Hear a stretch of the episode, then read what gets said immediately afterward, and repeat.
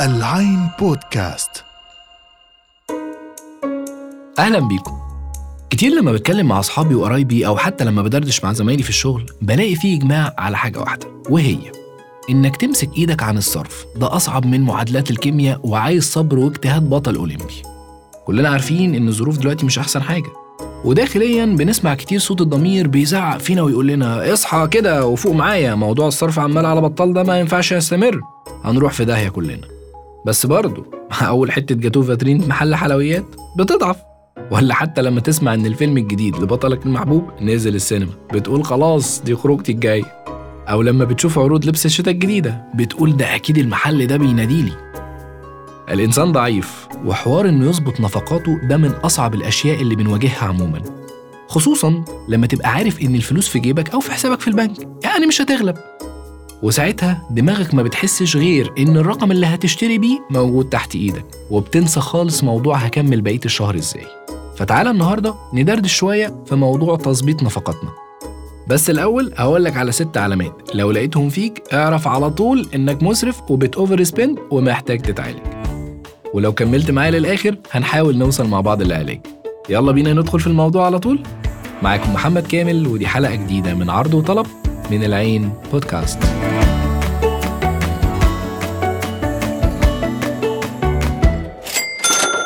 لو هنختار صفة واحدة إذا استمرينا في تنفيذها أمورنا المالية تتظبط والأشياء تبقى معدن هتكون عدم الإسراف وتجنب التبذير. وعلى الرغم من كده وإن الموضوع بديهي بس مش كلنا نقدر عليه. تسمع عن قانون ميرفي اللي بيقولك إن أي حاجة ممكن تبوظ هتبوظ. طيب تعرف قانون باركنسون اللي بيقولك إن أي شغل مهما كان بسيط طالما مطلوب منك في وقت معين هتلاقي الشغل بيتفرد على الفترة دي كلها وإنت مش حاسس. يعني لو الشغلانة بتاخد خمس دقايق واتطلبت منك في يوم سبحان الله هتلاقيها بتتفرد على اليوم كله. أهو اجمع الاتنين مع بعض هتلاقي قانون جديد لموضوع النفقات بتاع البني آدم. وهو إن حجم نفقاتك مساوي تماما لكل الفلوس اللي تحت إيدك تصرفها وبمجرد ما تخلص هتلاقي كل حاجة باظت. إمتى تعرف إزاي إنك مسرف ومبذر وإيدك فرطة؟ بالست علامات دول. أول حاجة بتيجي آخر الشهر وتلاقي إنك ما بتوفرش إلا أقل من 5% بس من مرتبك أو دخلك الشهري ده في حالة إنك عرفت توفر أصلا.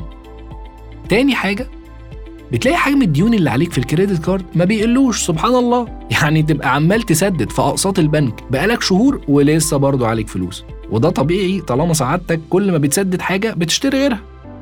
تالت حاجة ودي مرتبطة باللي قبلها وإن ال credit score أو معدلك في تقرير الملف الائتماني بتاعك دايما قليل. والصدمة دي دايما بتجيلك لما بتروح تقسط منتج غالي أو شقة أو عربية. البنك حرفيا بيقولك أنت مش شخص ثقة. رابع حاجة هي إنك ما عندكش حساب للطوارئ وأقصد هنا إنك مش عاين أي مبلغ على جنب تقدر تعتمد عليه في حالة مواجهة أي ظرف وحش لا قدر الله. ربنا يعافينا ويعافيك طبعا إنما بتقضي اليوم بيومه وعلى الله بقى. خامس حاجة وهي إن عمرك ما عملت ميزانية لنفسك قبل كده. ودي حاولنا نعالجها الحلقة اللي فاتت واللي ما سمعهاش يلحق يسمعها يعني بتقبض المرتب أول الشهر وبتشوف الكلام على إيه وتصرف وخلاص. ما بتخصصش أي مبالغ لأي حاجة. يعني الاحتياج اللي بيظهر لك بتصرف فلوسك عليه وزي ما تيجي من غير ما تعمل حساب هيتبقى معاك لآخر الشهر أي فلوس ولا لأ. سادس حاجة والأخيرة هي إن الغرامات المتأخرة والتكاليف الزيادة اللي بتدفعها فوق ثمن السلع والخدمات بقت جزء من حياتك عادي سواء بقى تأخير في أقساط البنك أو تأخير دفع فواتير في البيت كهرباء مية نت أي حاجة أو لو حتى لما تسحب فلوس من ال credit card أكتر من الرصيد الموجود أصلا. هنعرف ناس بالنسبة لهم الغرامات دي بيعتبروها جزء من تكاليف أي حاجة عادي. المهم لو أنت عندك أي علامة من اللي فاتوا دول فاعرف إنك مسرف وبت overspend كمان. ولو عندك كل العلامات فأنا شخصيا مش عارف أنت هتكمل إزاي لآخر الشهر. طيب دلوقتي أنت عرفت إنك شخص غير مسيطر على نفقاتك واللي جاي على قد اللي رايح. يعني اللي بيدخل لك في بداية الشهر بيخلص في آخره. ما تزعلش. أنت مش لوحدك. كتير غيرك بيعانوا نفس المشكلة. فتعال نشوف هنحلها إزاي. والموضوع بسيط ومش هيتطلب أي مجهود غير إنك توزع نفقاتك. طب نعملها إزاي؟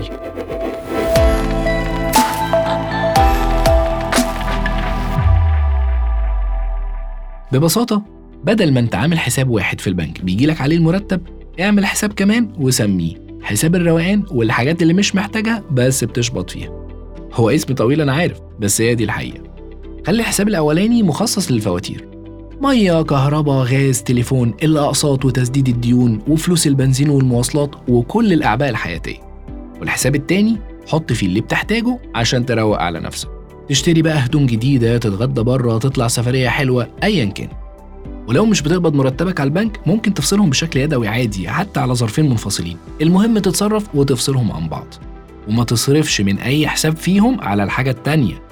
وكل المطلوب منك إنك تبص كل شوية عليهم وتشوف فاضل قد إيه في كل واحد فيهم.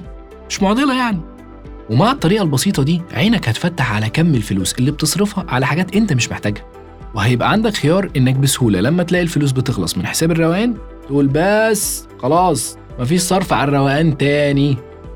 على سبيل المثال بعد ما تفصل نفقاتك زي ما قلنا تحدد مبلغ معين هو يبقى الحد الأدنى اللي يتساب في الرصيد وليكن 500 جنيه.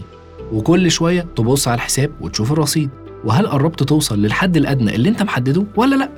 لو لقيت نفسك قلت عنه ساعتها وقف صرف. وطبعا ده هيبقى أسهل دلوقتي بما إنك فاصل الأساسيات في حتة والروقان في حتة تانية. برضه موضوع فصل النفقات ده هيفيدك لما تيجي تخرج في ال weekend ولا في أجازة. لأن أنت لما تبص على حساب الروقان بتاعك هتبقى عارف إنك عندك limit أو حد معين مش هينفع تعديه. وده يخليك وأنت في المطعم أو الكافيه لأول مره بتبص على الأسعار بعين ثاقبة شويتين. وساعتها هتطلع موبايلك ويمكن تحسب الضريبة مع الخدمة كمان. عكس زمان ما كانش بيهمك وتصرف وخلاص.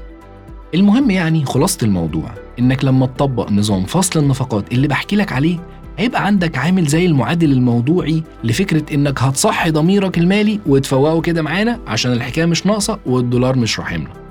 وزي ما شفنا مش مطلوب منك لا تبقى محلل مالي ولا معاك ماجستير إدارة أعمال. كل المطلوب إنك تستعلم عن حسابك كل كام يوم. وده هيخليك أكتر قدرة على إدارة فلوسك ومالياتك بشكل هيفرق معاك كل شهر عن التاني وهتلاقي الدنيا ظبطت معاك. وربنا يقدم اللي فيه الخير. بس كده دي كانت دردشتنا النهارده في عرض وطلب من العين بودكاست.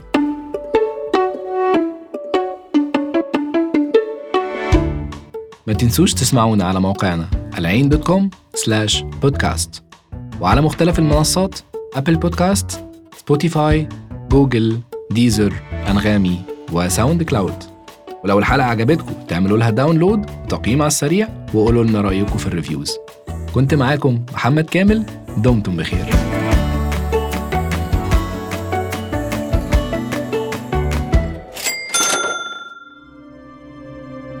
العين بودكاست تسمع لترى العالم.